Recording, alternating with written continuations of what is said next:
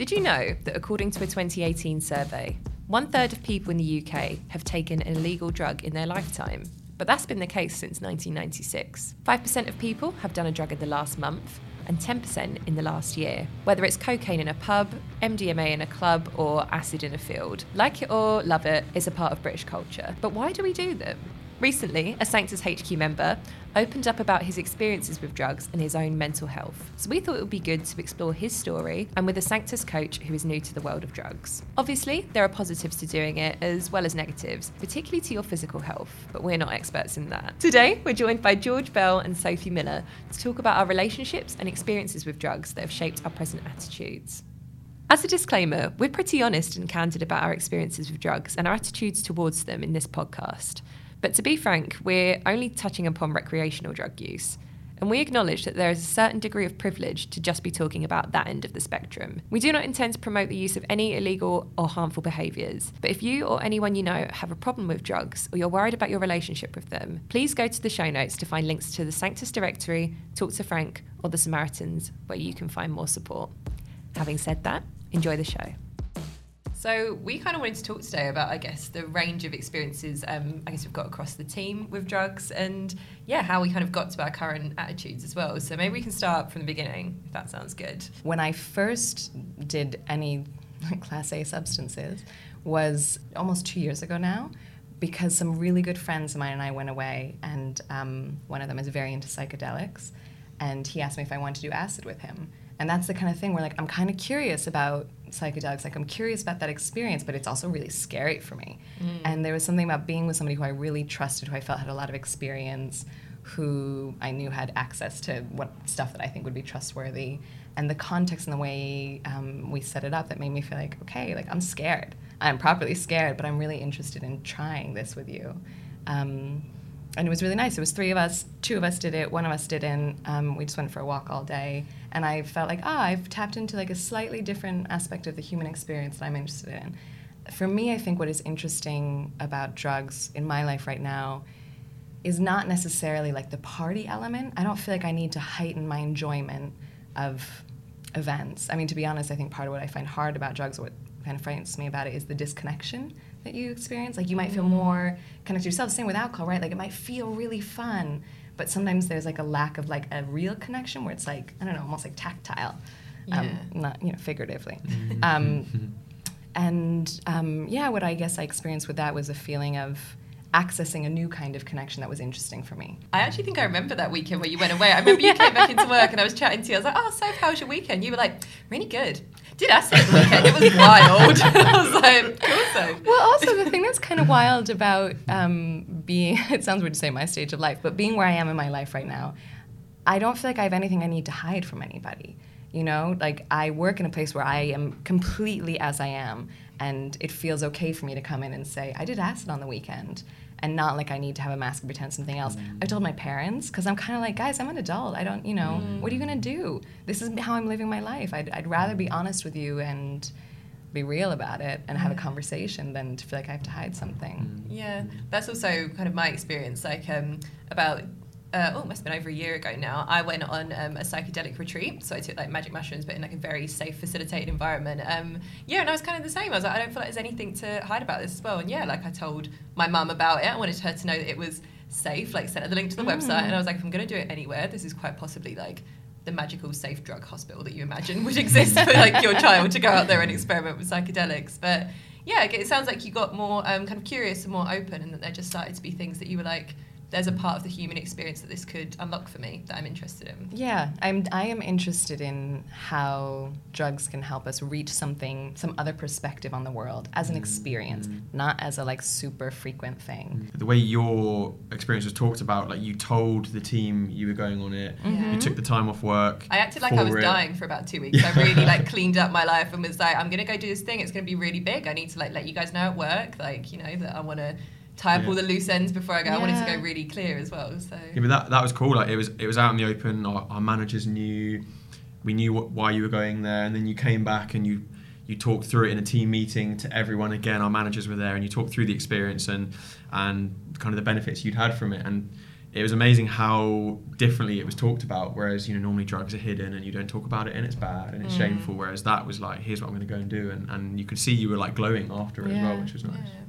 But there's also a really interesting cultural context that's happening right now where therapy, therapeutic use of drugs is coming back onto the scene. And whereas Yes. drugs, you know, psychedelics, for example, got a real narrative of being something dangerous and making people like end up on the loose side of everything. Yeah, that it makes you go crazy. and- Absolutely, yeah. That's all starting to shift, and it feels like there's a lot more space to explore drugs, not necessarily therapeutically, although there is that space mm. too, but on an individual level in terms of what else it gives you access to in yourself and in your mm-hmm, relationship with mm-hmm. yourself. Yes, I, I guess um, you know I talk to like people of my mum's age, like my mum sometimes, and I know that particularly for them growing up in the eighties, it was like you know the war on drugs era. It was really like you know Yeah. drugs are evil, they're bad, they do horrible stuff to you. Like don't do them basically. Mm. And I think that really got into like that generation psyche. Whereas I think for us, like in general, we just seem like as a culture to be more open, more receptive to things. You know, talking about our mental health. You know.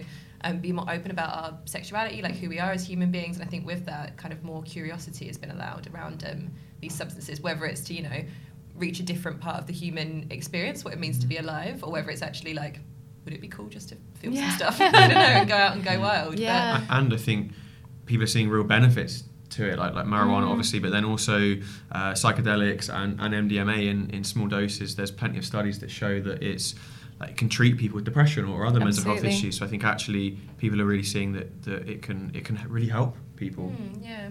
And what about you though, George? Like your early experiences? Because um, if memory serves, you were kind of experimenting when you were um, like in your teens and stuff like that.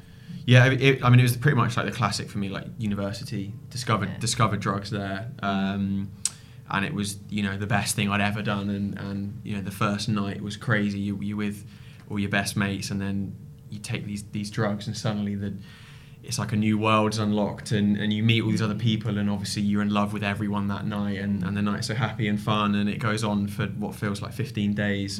Um, and I, th- I think I just I loved it. Like I loved the the feeling so much, and everything just felt better. Music felt better, and just chatting to people felt better. And I met so many people through doing drugs at house parties and stuff. So um, actually, I you know I started to really feel the benefits when I wasn't on drugs because I had a new group of friends that I've met through it. So for me, drugs bec- became to to represent a really positive experience, and, and I actually maybe it didn't feel addictive, but I started to really look forward to to these drug nights we were going to have, and and I think then you know maybe we alienated ourselves a little bit. We had some friends that didn't want to do it, and and the alcohol only nights became not as fun, and they became a bit Mm. like a bit PG, a bit kindergarten. Um, but uh, but I just I had such an amazing time, um, and I think you know it meant that we wanted to experiment more, so we experimented with with all kinds of drugs, and probably not in a in a completely healthy way. Um, but I think we just we just saw it as a way of having fun, and then and then actually, you know, once I started to struggle with my mental health, which it wasn't because of the drugs, but I, I think that the drugs obviously played a part. Um, they actually became a bit more sinister, and I think I started to use them in a really unhealthy way to to escape a bit more from from my life. Um, and I, I I think looking back now, it's funny because you know the drugs aren't inherently good or bad, but they uh, for the time at the time for me they were amazing. They were really really good, and then they became really bad, and I saw them as evil. And for a long time after, I saw them as this real evil thing. And I think it's taken me a long time to to come out of that and look back and realize Mm. that just my relationship with it had changed. Yeah. Also, it sounds like the drug was like the catalyst for what was already kind of like going on and kind of shifting that from being like, oh, it's this, you know, powder's fault to actually, oh, that was just something that was happening for me, and this maybe heightened it a bit more. Yeah, I think it, it, like it, it like you say it kind of boosts whatever is going on for you. So when I was in a really good place in my second year, it it made that so much better. And then actually when I was struggling, it made that so much worse. Um, and I I think I didn't realize that at the time. I, I I mean it seems stupid now, but I didn't think that if I kept taking these drugs, it was going to make me worse. I, I was blaming other things. Um, Whereas I think they, they played a massive part. Mm, yeah, or I was thinking, or masking something, you know. Yeah. Um, when you get like a little dose of something, it feels good, but actually you're really not feeling that good underneath. It feels like the drop is double when you mm, come back Mm. down. Mm. Yeah, and, and I think, you know, for my third year when I was struggling, I, I, I told myself that because I'd had such an amazing time in second year on the drugs, that I needed to keep taking them, and that's how I have fun. Mm. And I need to take them to go out to the, these nights, and that's what everyone else is doing. So I have to do that, and and you know if I keep doing them, then surely I'll be fine. Whereas actually, really, they they weren't they really weren't helping, and you know the next days were, were horrendous, and but I didn't stop. That that was the issue. I, di- I didn't stop. Like I kept I kept mm. going and going and going. Do you know what you felt like you might lose if you stopped doing it? Because like, it sounds like you gained a lot from doing that with like this new group mm. of people. Mm. I think that that became the thing that we like we did that that mm. was our that was our uni experience like probably twice a week we, we were going on on drug nights. Like it was it was a big part of our experience. It wasn't you know I think for some people it was like a, a once a month thing that they really look forward to but for us that was pretty much what our uni life revolved around uh, especially in third year. And I think everything else I was doing was just waiting to get back to those nights. If I had to do my dissertation fine but I wanted to get back to the drug nights. So I think I felt that if I cut that part out, then actually I would be missing out on my whole uni experience, and I, I wouldn't I wouldn't kind of fit in really. Um, so I, I don't know if I was in a position back then to be able to say no. Well, and that also just makes me think of that um, the kind of narrative we can get in our heads about what it means to be somebody who's fun or who's cool or who's who's doing their uni years right. You know, this is my youth. These are supposed to be the best years of my life. All of those kind of um, cultural stories that we get told about how something's supposed to be. Yeah, and I think what what became hard is we then built up this story of you need to take drugs to have fun or, or whatever. Or that's what I was telling myself. So when actually it had been going on for such a long time that I realised I was in a really bad place and I did need to make adjustments. I didn't handle it well with with cutting them out with, with telling my friends. I think I was scared to say to them, I can't do these things anymore, or I can't come on these nights out with you because it's not good for me. So I basically just stopped going out with them, and I mm. didn't I didn't tell them what was going on. I didn't tell them why. So I I pretty much drove a wedge between me and my friends by not handling the situation well because I thought I'd be judged as being mm. boring or, or not fun or, or weird or whatever. Um, so it became it became really hard to to have to then say no to them and, and think that people might push me aside because of it. Well, and it sounds like that is what it felt like that you had mm. to lose your friends to not socialize with them in this way meant that you wouldn't have your friends basically. Yeah, and I became really judgmental of them, which I which I think is mm. is you know. I, I feel bad about that now, but at the time, I think because I started to see drugs as evil, mm. I started to, to you know criticize my friends, not to not to them not to them, which is worse, but behind their back or, or to myself, like what they're doing is really unhealthy. Like they don't know what they're doing; it's all wrong. And I think mm. that was that was such a destructive line thinking that, that I got myself into. Um, again, it's taken a long time to probably you know even just last year, like three years on, for me to to make peace with drugs and make peace with what my friends want to do and make peace with that period. Mm, definitely. I think kind of um, kind of my experience using drugs as well is really similar to yours as well, especially with what happened in terms of you know deciding they're not serving you and um, kind of moving away from them. Like I started quite young experiment with drugs. I think I was about 16 the first time I took MDMA, and it was like the step from school to sixth form. Um, started hanging around with a new crowd, and just all of a sudden, like they were just about really. Like they were just sort of everyone was kind of doing them, and I'd always been so curious about them. Um, and started to try different things. You know, it was a lot of like, particularly like MDMA and like, you know, smoking weed quite regularly and stuff as well. And MDMA in particular, I was just like, whoa, I had like no idea I could feel like this. And it was incredible. And all those things you talked about, like the connection, the way music sounded. I mean, being like 16 and going out and going to gigs and stuff is pretty amazing memories anyway, but like so heightened because of, you know, how alive like all my senses were and stuff. But yeah, it was really similar to you. Like after a while, they just really stopped serving me. And i think that it also came at a time in my life where um, i hadn't really dealt with like a lot of things that had like happened to me when i was a teenager. And they were just a very quick way to feel really really really good. And it just felt like such a shortcut. Um, but yeah but what happened to me as well was after a while i was just like i am not doing good. Like my anxiety was in overdrive um, so depressed. And like depressions after like taking drugs that would last for like days. Whereas it seemed like all of my friends would like get up in the morning, splash their face with cold water, and Mm. crack on with the day. Whereas I was like completely like despondent and like inconsolable. And obviously at the time I couldn't dream of talking to my mum. I just thought I'd get in trouble, and um, all my friends were still having a really good time with it. So at first I was like, oh, I'm just like doing them wrong or something, you know, or oh, I've, it's like me, it's my fault. Not realizing that yeah, actually I just was, you know. I probably had like messed up a bit of my brain chemistry, and that on top of you know going through a hard time anyway, just really wasn't right. But yeah, I remember I had my A levels coming up and thinking like, right, this has to stop. Like I have to start looking after myself, and I lost like a whole friendship group, which at 17 was like obviously it's the end of your world right when you fall out of friends at that age but yeah it was really hard to kind of like make that choice for myself with like not a lot of support and then kind of deal with the fallout of yeah feeling like you're the boring one now you're the odd one out oh she got really weird and just like completely went off because i wasn't honest about it either like i didn't Mm-hmm. have the way to articulate how i felt and that you know i wasn't like i didn't like you guys but i didn't think you'd want to hang out with me if i didn't want to do this anymore because that was where i got to with it Yeah, no, I, I've. It's funny because I've been on the other side as well. Before I went through that, there was someone in our group who, who, who would, had come down every weekend to take drugs with us, and then he just stopped and said he didn't want to do it anymore. And I remember being one of the people that's like, "What's wrong with you? Like you're boring, you're no fun. Like why do you even come down?" And I remember being that person. So when I then was in that situation, I was like, "Shit, I get it now."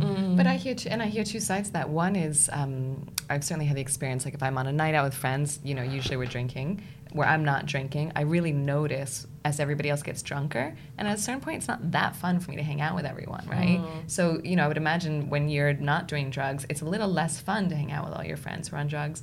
And conversely, I think that there can be a real discomfort in the fear of judgment to be with somebody who, especially somebody who had done it with you and no longer does. Mm-hmm. You know, the fear that they are going to be you know that they're on the outside a little bit and are going to be looking in, mm-hmm. judging you. Yeah, and I think you know, for, for a, there was a period when I hit a point when I knew I needed to stop taking drugs, but mm-hmm. because of that, I, because I did, I was scared of, of not fitting in or being rejected or whatever. I carried on with these unhealthy habits, and I did things that I didn't want to do when I knew it was wrong. Like, for example, I went to I went uh, on holiday with, with a group of lads to Berlin for like a like a drug fueled holiday basically, and I knew I knew I was in an awful place, and I, I didn't want to go. Like I was in a terrible terrible place. I just split up with my girlfriend. It was like I felt so lonely, and like, the last thing I wanted to do was be in a really dark techno club with Dingy like Berlin yeah, smoke kind of and- club. and it's like you know I, that was the last thing I wanted, but but I was I was scared of missing out, and I was scared of not fitting in. So so like I, I went anyway, and actually that that trip was was the catalyst for me to stop taking drugs because we we went on like a, a super super heavy night out, um, like took way way too many drugs, and then it, it was at a time when I was really struggling with suicidal thoughts, and I think the thoughts had always you know they'd always been there, but I could you know I knew I could t- control them to a degree, or, or it wasn't you know it wasn't really me thinking it or whatever, but when I when we got back after that night out and finally went to bed, it was like 8 a.m. or whatever. I the the I'd taken so many drugs that they'd almost like it almost like taken over in, in my brain. I had this consistent, persistent thought of, of essentially like you know telling me to kill myself basically, and it, it was it was the only thing that was going through my head, and it was it was horrendous because it was so powerful. It honestly felt like someone was in my head. I, I could feel like someone was saying something in my head, and yeah, literally, and, and it, it was it was the only thing I was hearing. Like I, I tried to go to bed, I tried to shut my eyes, and and the voice was louder, and mm.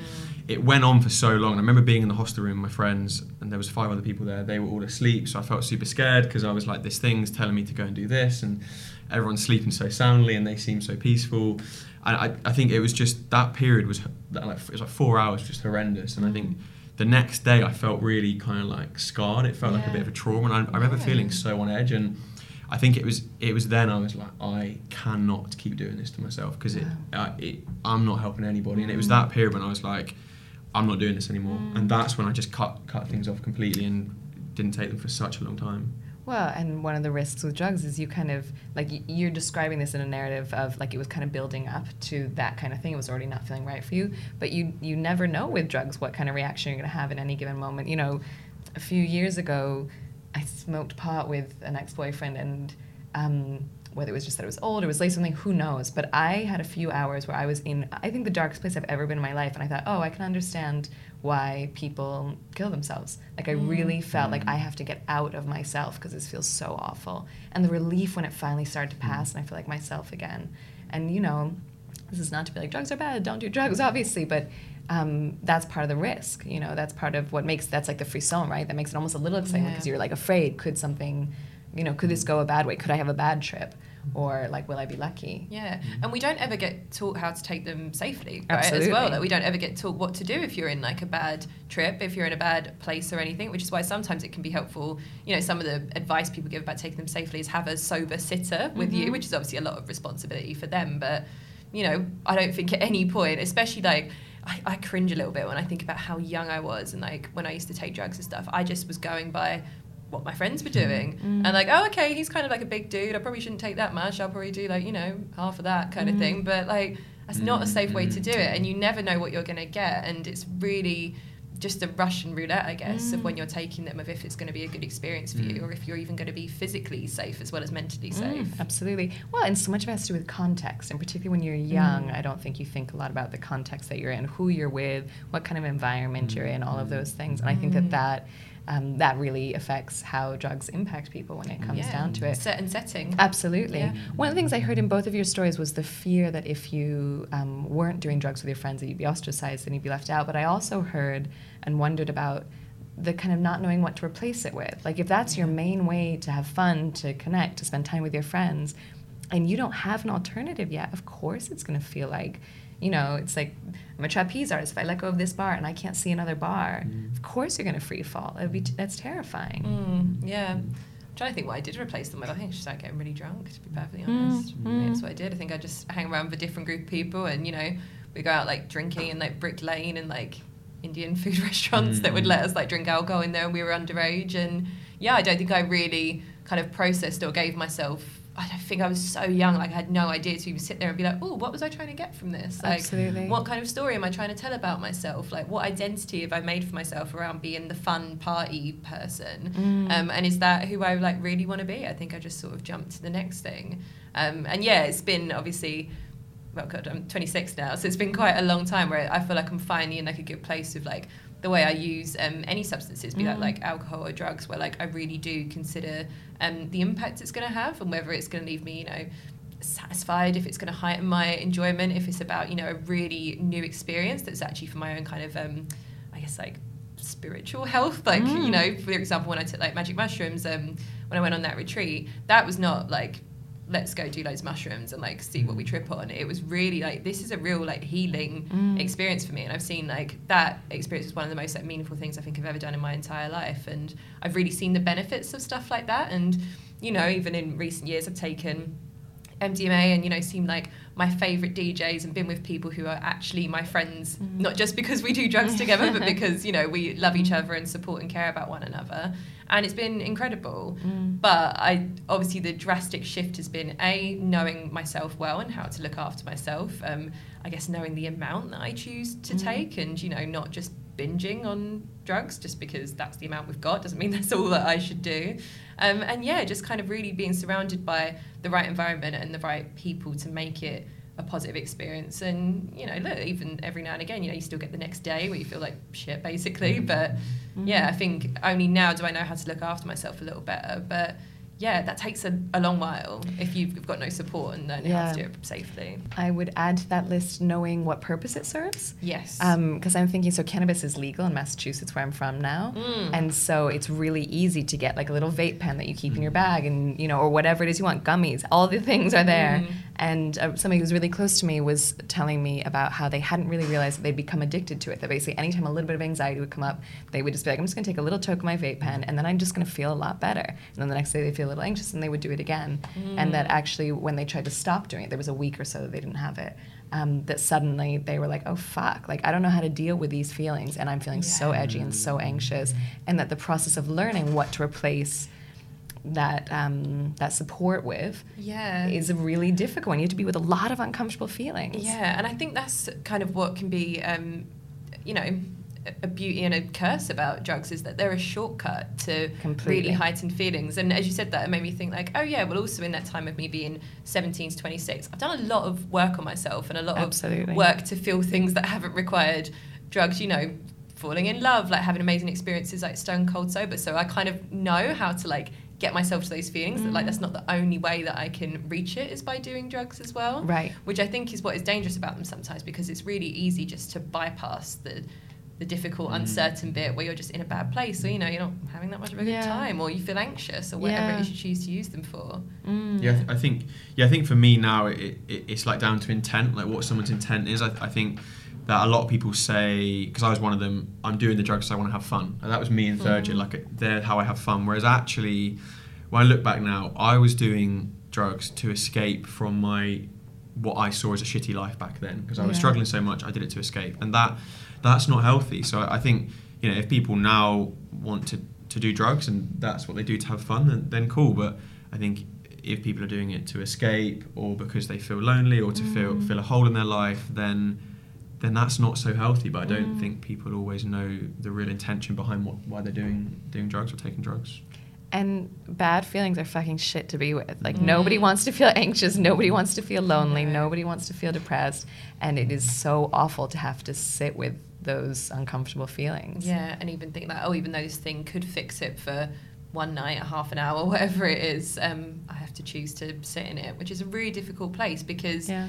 I have a theory as well. Sometimes drugs can be the support we don't get from other people. I mean, Mhm. I read something once Mm. about um, this uh, lady called Gabrielle Bernstein who writes kind of like self help and like spiritual books, and she was a um, cocaine addict for years, and she talks about when she started to get sober, the work she did was on understanding why was I doing this? Like, what was the feeling that I was like trying to like attain from this? And she said it was the feeling of like a flow state. Yeah. That sense of I don't know if you've ever had that when you're like Mm. writing something or you know out and you're just so in the moment and you're like so lost. Like that was what she was always trying Absolutely. to trying to reach as well. And it's a quick fix. Well, it's interesting you say that because studies around addiction um, using mice show that basically if you give mice um, cocaine and sugar water, which is like their favorite thing in the world, um, mice who are living in a community, who basically are happy mice, are not actually interested in doing the drug, but mice who are isolated will keep hitting the sugar water with coke over and over and over and over and over again. Basically, the same is true for humans. Like there's often Yeah. something fundamental about connection and how we're feeling in our lives that we're seeking out from this good feeling we get with drugs that we're not getting from one another. It feels like Yeah. that's the like unhealthy side of drugs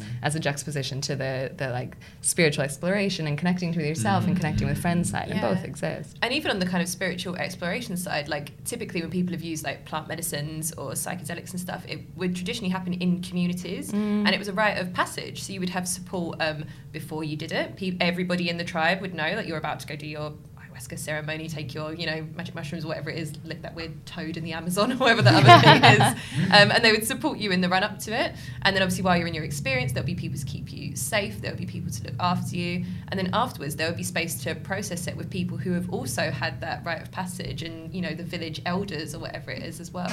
Um, whereas nowadays, you know, when we take drugs recreationally, it's often like, cool, better get my Uber, better go home, or you know, you might stay at your friends the next day, but then you go back, and we don't really help people um, integrate their experiences either, Absolutely, really. yeah. And you know, even if you are just doing drugs for fun and it's not a spiritual experience, I still think you kind of need to integrate. You know, what was it like to go out and you know do loads of coke or whatever it is you choose to do? You know, what did you get from that? What was that kind of stuff came up for you? You know, if you had those dark moments, like how do you support yourself? And again, I think there's something in our society where we just don't teach people that like those things are going to come up and we don't talk about it and you know it's just kind of like my personal opinion now but just preaching like abstinence with drugs it's just like i think that's Mm. what's really missed is like kids teenagers people are going to do drugs no matter what i think but actually what i think is missing is helping people do it safely and in a way that supports themselves Mm. because that just doesn't seem like it's there at the moment Mm. yeah.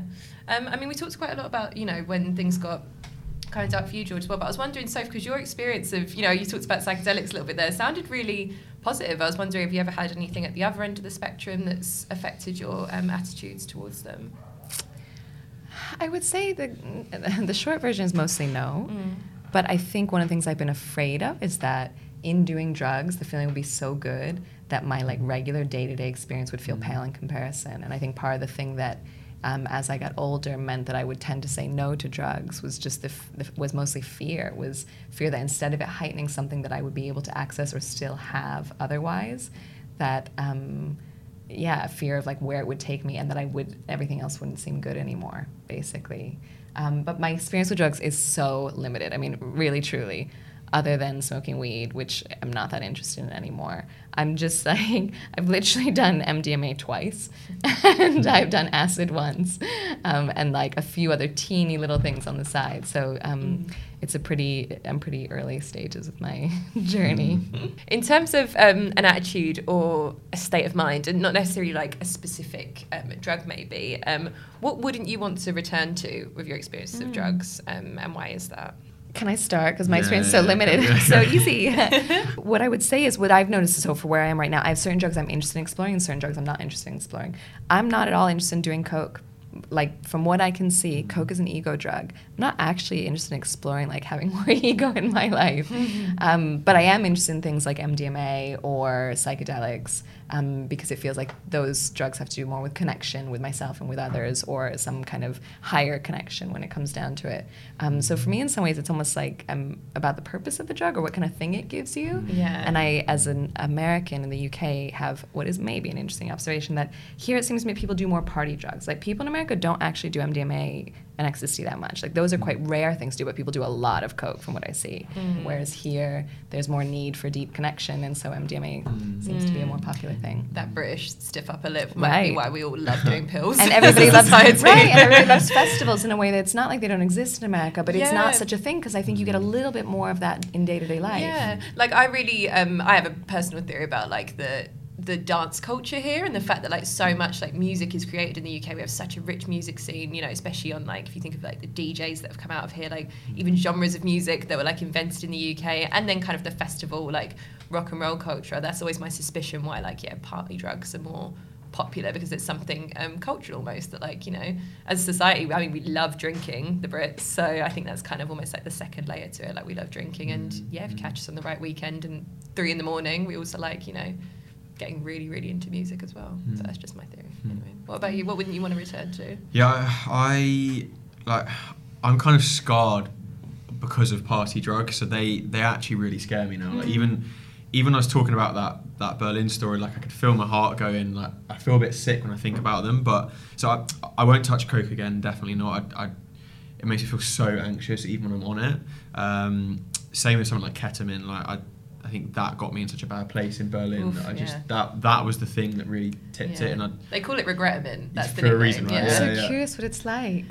I, I, mean, I had that's my doubt with your sense of really. I, it was my favorite. I've only ever done it like twice, and once I had an out of body experience, and it was fucking terrifying. Mm. I remember. Well, I was, I was so young again, and I had like no idea that it was going to happen. And I was at this house party and I just did some. I didn't really know what was going to happen. I remember I was like sitting on this guy's like conservatory, like there was like a work surface, and I was sitting there having a cigarette, and um, I just all of a sudden was like above this hmm. conservatory, like looking at this girl sitting there smoking a cigarette, being like, "Oh, who's that?" And then I like popped back and was like, "What the fuck just happened to me?" Yeah. Um, and then the next day I felt like super anxious, It was like, I think it's that integration piece as well, because I think something like that is a pretty profound experience for a human being to have a sense of like not being attached to like your own body basically and then the next day was just like well cool roast dinner is going to be at like one o'clock in the afternoon to come back to that i think was why yeah. i felt so rocked to like my core kind of thing so scared by it really yeah. yeah yeah i think when I first started taking it, it was when I was in my second year and I was in the mindset of I want to just have the craziest uni experience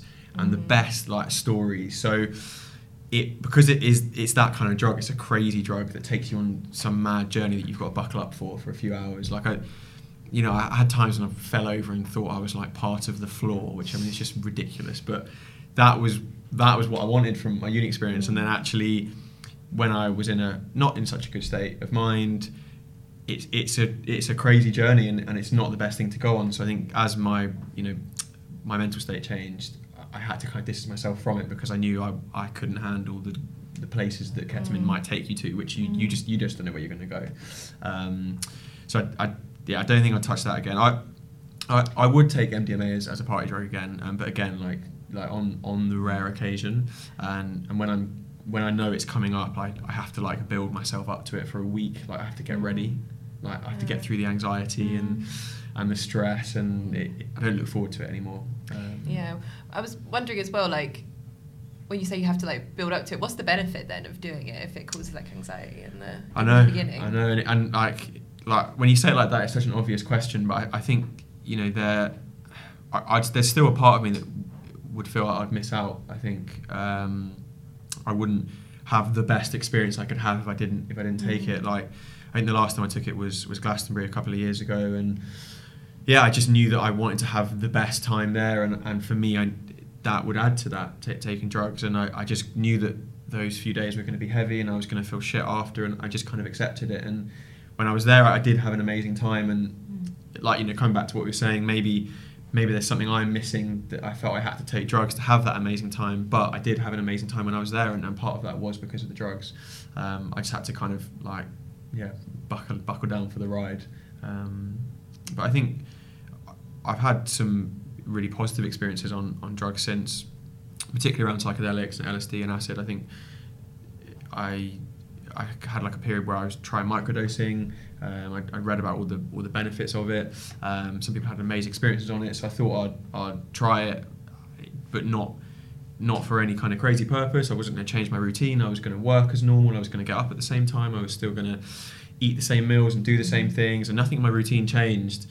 And it, and it was amazing. I, had, I think I did it for like ten days, and I felt amazing. And there was no um, negative negative sides to it. There was no mm-hmm. come down. I didn't feel shit or anxious. So that was an amazing experience. Yeah. What was amazing about it though? What, what did you get from it? I, it, it it's one of those things where you because you don't take a lot during the day you don't you almost forget you've taken anything because you don't feel anything so you just go about your day as normal when i got to the end of each day you, you become like really reflective and i look back and i just said mm. do you know what today was a really good day and it, it mm. sounds so simple but I, could feel it. I could really feel I had a good day, and I was really grateful for that day every day, which maybe um, I'm not always. And I think also I, I look back and realised that any work challenges that had come up, I was able to, to kind of um, look at more objectively and, and, and tackle in, in a sort of uh, more logical way. And I think it, it got me super focused on, on the work I was doing. So whatever work I was doing, I was I was in it and it got done. I wasn't distracted and, and procrastinating. So I think I just finished my day feeling good and I'd got a load of work done. And then I didn't wake up the next day feeling shit. So it just it felt like a good experience. Mm, so the feeling of focus can stay, but the feeling of perhaps being a bit out of control or that almost that Russian roulette that we've talked about, if you don't know what you're going to get, that's not something you'd go near again. No, I think as, as it's changed, like at uni, I didn't care about focus. I was like, let's just get through my, my work so I can get fucked up. Whereas now, I'm like, I'm not about that so much anymore. I'd, I'd Yeah. rather focus. More connection, I hear, to what's going on. Yeah.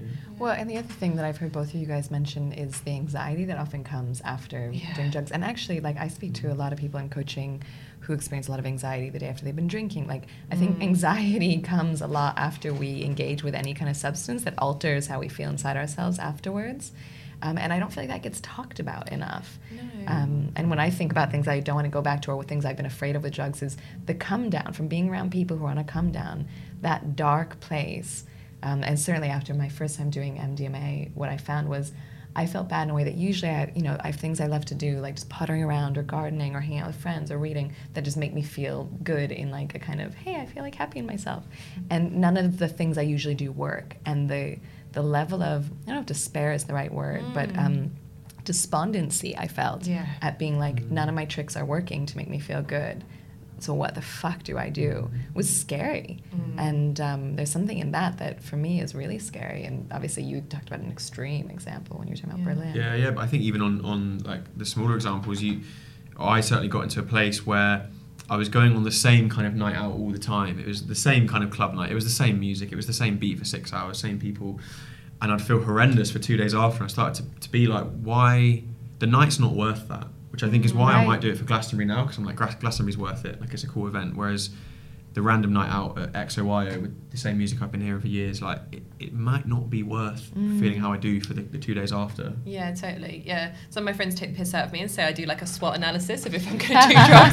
Because I'm literally just like, hmm, is this going to be worth it? What do I have on for the next like few days afterwards? Like, you know, like, is this really like the thing that I want to, you know, bust my like, serotonin receptors for for the next like week or two? Because, yeah, you're right. Like sometimes I think I've got kind of a similar attitude to you where I'm like, if this is going to be like an incredible experience, so I feel like it's something that would really be. Um, yeah, significant about doing this, then I'd like consider it. But if it's just kind of like a normal night out, probably not. And also now, like you said, so if I'm so aware of the anxiety that I feel, because um, yeah, I stopped drinking for a couple of months last year, and I'm actually doing like a sober month at the moment because um, I really notice now every now and again, like I feel like my anxiety levels really come up after I drink. Mm. Um, and drinking's like obviously completely legal and something that like most of us will do, you know, a couple of times a week. I think as a general rule, like with people of like our kind of age in Mm. this sort of world. Um, and yeah, even with that, like I noticed, even like one or two glasses of wine, there'd be a distinct difference in the way I'd feel the next day.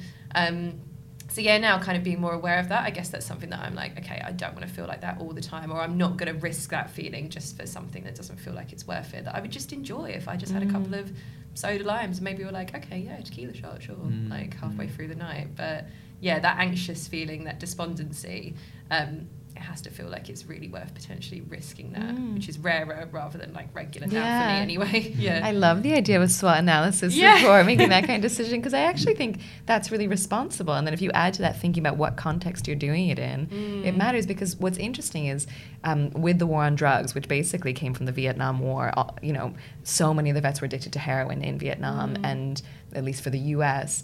The U.S. was afraid that this like huge mass of heroin addicts were coming back and were going to like infiltrate the country. And actually, what was really interesting is that most of them came back and actually were no longer addicts because it has so much to do with context. Mm. Um, but because of the war on drugs and then the fear around drugs, it meant that any long term studies around drugs have been shut down. And so something like MDMA or something that, like, you know, dips into your serotonin levels, there are no long term studies that show what the long term effects are. And so, you know, there's there is a little bit of playing a game and not having a sense of what the longer term impacts are.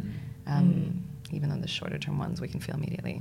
so we kind of know what we know now, right? I mean, um, I think all of us like sitting at this table um, have a good level of self awareness. We've done like a lot of work on our mental health, all of us, you know, regardless of like our drug usage as well. Do you think like we could have prevented any of like the negativity that's come with like our experience of drugs if we like knew what we knew now? I'm sitting here thinking like, God, that 17 year old girl like had no clue. I probably wouldn't have listened to myself. I would probably, you know, even if I had started to work on myself, I think I was so desperate to try something and feel something and have this like crazy experience outside of like my little safe bubble that I think I probably would have maybe it wouldn't have gone on for as long, but I think I would have Mm. probably still wanted to go out there and explore it.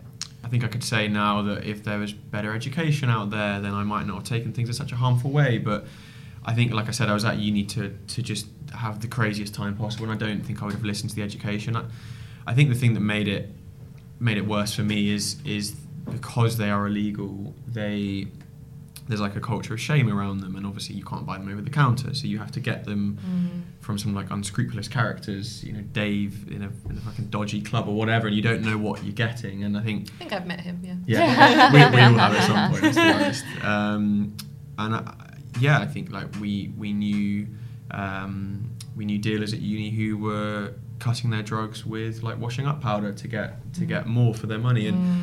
I think that and that's at, at the good end of the which, spectrum. which is the good end. Obviously, you know, pe- people have died from taking stuff that's Mm. that's um, got bad bad shit in it. So I think because of because it's illegal, there's this you have to source them in illegal ways and dangerous ways, and then Mm. you're taking things that are dangerous. And I think this whole culture of shame. I just I think it was that that, that added to my journey. It's not to put it on that completely. Like part of it was me, but I think that really added to it.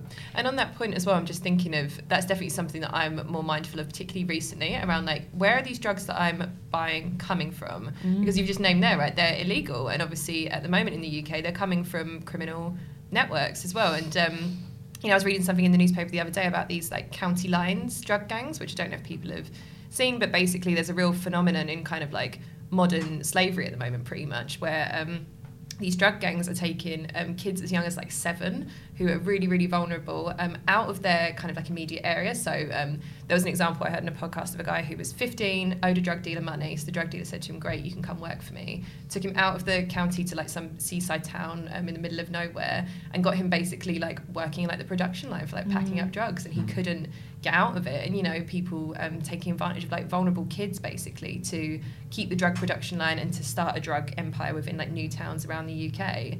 And you know that is a huge phenomenon at the moment, and there's been like some big like investigative pieces going into it. And when I read that, I was like, Mm. I could have very easily fed Yeah. into that with like my money, and you know I like to try and think I'm a bit more aware of like myself and like the impact I'm having in the world as well now. And you know something like that is just like we have to realize that yeah, it's not just stopping. We're not really feeling the consequences of our action. Like someone else further down the chain is, which I think is quite often the critiques people have of like middle class recreational drug users who Mm. perhaps don't feel the negative side effects. I think that's something that yeah now I know more about it has definitely made me stop and think twice about like, oh, okay, am I really going to do this? Where is this Mm. coming from? And do I have any kind of impact in someone else's life? I love that perspective. I'm really glad that you bring that in. Yeah. When I was hearing you guys talk about like, would you, what would have helped you do something differently, or would you have been able to do something differently in a different context? I think the thing that um, influenced me the most actually was having an older sister who was not into drugs, who I like really looked up to, and I think being able to have honest conversations with her, but where she had a very clear perspective that this was actually not cool to do, made it so it was not even really a question. I was like, okay, not cool, cool. But obviously, not everybody has access to that. But it makes me think about you know legalization and regulation and being able to have more honest, open conversations about things as opposed to things living in the shadows. And yet, um, what I certainly see in Massachusetts again is there is a dance, a different dance that happens when something like cannabis is legalized because it is more accessible. And then, do mm. people actually, from what I'm seeing, people do it more. That doesn't mean that it's a bad thing, mm. um, but it does mean that you need something to kind of help self manage that a little bit mm. differently. Yeah, well, the doors just opened a little wider, right? I mean, if anyone wanted to, you know, go smoke weed now, it probably wouldn't take them too long to work out how to do it. But the easier it is, the more that curiosity is just, well, you know, it's one shorter step to get it um, satisfied, Mm. really. And let's picture, you know, somebody out there right now um, that uses drugs recreationally, and for the most part, you know, they enjoy them. Um, what would kind of be the message that we'd want to communicate to them? And you know, not necessarily to try and stop them, but maybe ask, invite people to question their usage a little differently. like I said, for me, for a period, I became so judgmental of people taking drugs. But actually, now I'm in a place of if that's what people want to do, then then if that's what works for them, then, then fine. But I think for me, it, is, it does come back to this piece around intent, like what, why people are taking them. I think if people are doing it because that's what they really want to do, and you know, so how they really have fun and connect, then then fair enough. But if it is because they are just bored or they're trying to fill a hole or they are trying to escape from something, then I think it's not being done in a healthy way. And I think that's when maybe they should question why they're, they're taking it. And for some reason, I two sides of that that I want to add to that. Um, one being, you know, sometimes those kinds of things that are not healthy for us or good for us are coping mechanisms, coping mechanisms, and coping mechanisms that we actually need to have. Um, you know, that it stops us from doing something worse. Sometimes that's our reality. Um, and when I'm when I was hearing you say that, it made me also think about, you know, being compassionate with ourselves. That you know, none of us are perfect people ever, and it's um, the journey is about getting to know yourself better and little by little kind of accepting where you are right now and what you can handle and what you can lean into and um, i'm sure there are people who realize that they're not using drugs in a way that's healthy for them and the, the process for them to move out of that will start with self-compassion before before anything Yeah, I think um, as well. I'm kind of thinking out there, perhaps if there's anybody listening, you know, who does have even like more of like an addictive like relationship with it as well. I know we have some like helpful things in um, a Sanctus directory, which hopefully Scott you can link to in the in the show notes as well. But yeah, I think I was always just I'm trying to imagine if I met like my 17 year old self, what I would kind of like want to say to really anyone I guess who does it recreationally. But I think it's just yeah, back to that point of intent and what are you really trying to get from like experimenting with these? Because you know it's a feeling that you have the capacity to feel without shoving anything up your nose or you know taking anything or smoking anything so yeah if it's a shortcut kind of why can't you give yourself the time to get there sort of mm.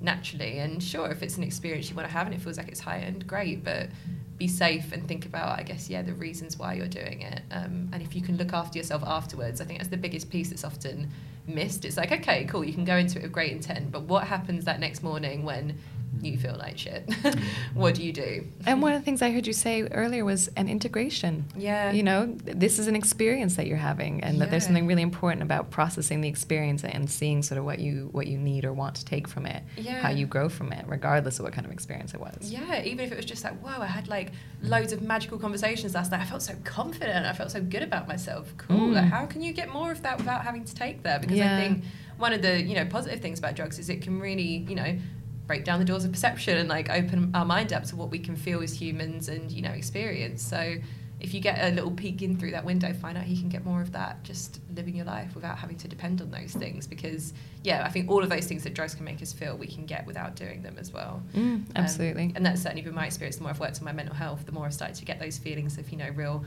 comfort, that like gratitude for like being alive or the clear headedness, whatever it might be. Um, yeah, it's all in there. It's all locked Mm. away somewhere, but it's just, yeah, it's kind of harder to get to without the shortcut.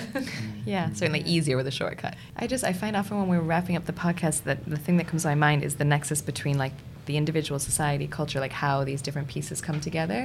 And there is something so important about drugs, the kind of narrative around drugs being bad, drugs being illegal, but people still using them in the Mm. shadows, and uh, just how all of that comes together and all the parts of the human experience in society that don't get explored because of drugs being illegal and you know whether it's in terms of therapeutic use or spiritual use you know Mm. things that really get shut out of the human experience or the kind of day-to-day western cultural experience Mm. Yeah, I hear what you're saying about having that like fixed narrative of like just only looking at it as objectively bad and not having a wider societal curiosity Yeah. around drugs. We're potentially missing out on a lot of stuff because Yeah. yeah, um, certainly from you know my personal experience of using psychedelics therapeutically and what I've read, there's a real um, window of opportunity there that could potentially um, give people a lot of really powerful healing. And it feels like a shame if as a society we just you know shut down the drawbridge and we Yeah. say no these things are inherently bad because nothing ever is right it's how we use them in the context in which they're um, being created and used within absolutely it means Yeah. that they're bad or they emerge to be okay for a party but then there's something that is deeper that gets seems like it gets lost in the mix there yeah Mm. well hopefully we can explore that further in the future on here Yeah. that'd be really cool that would be cool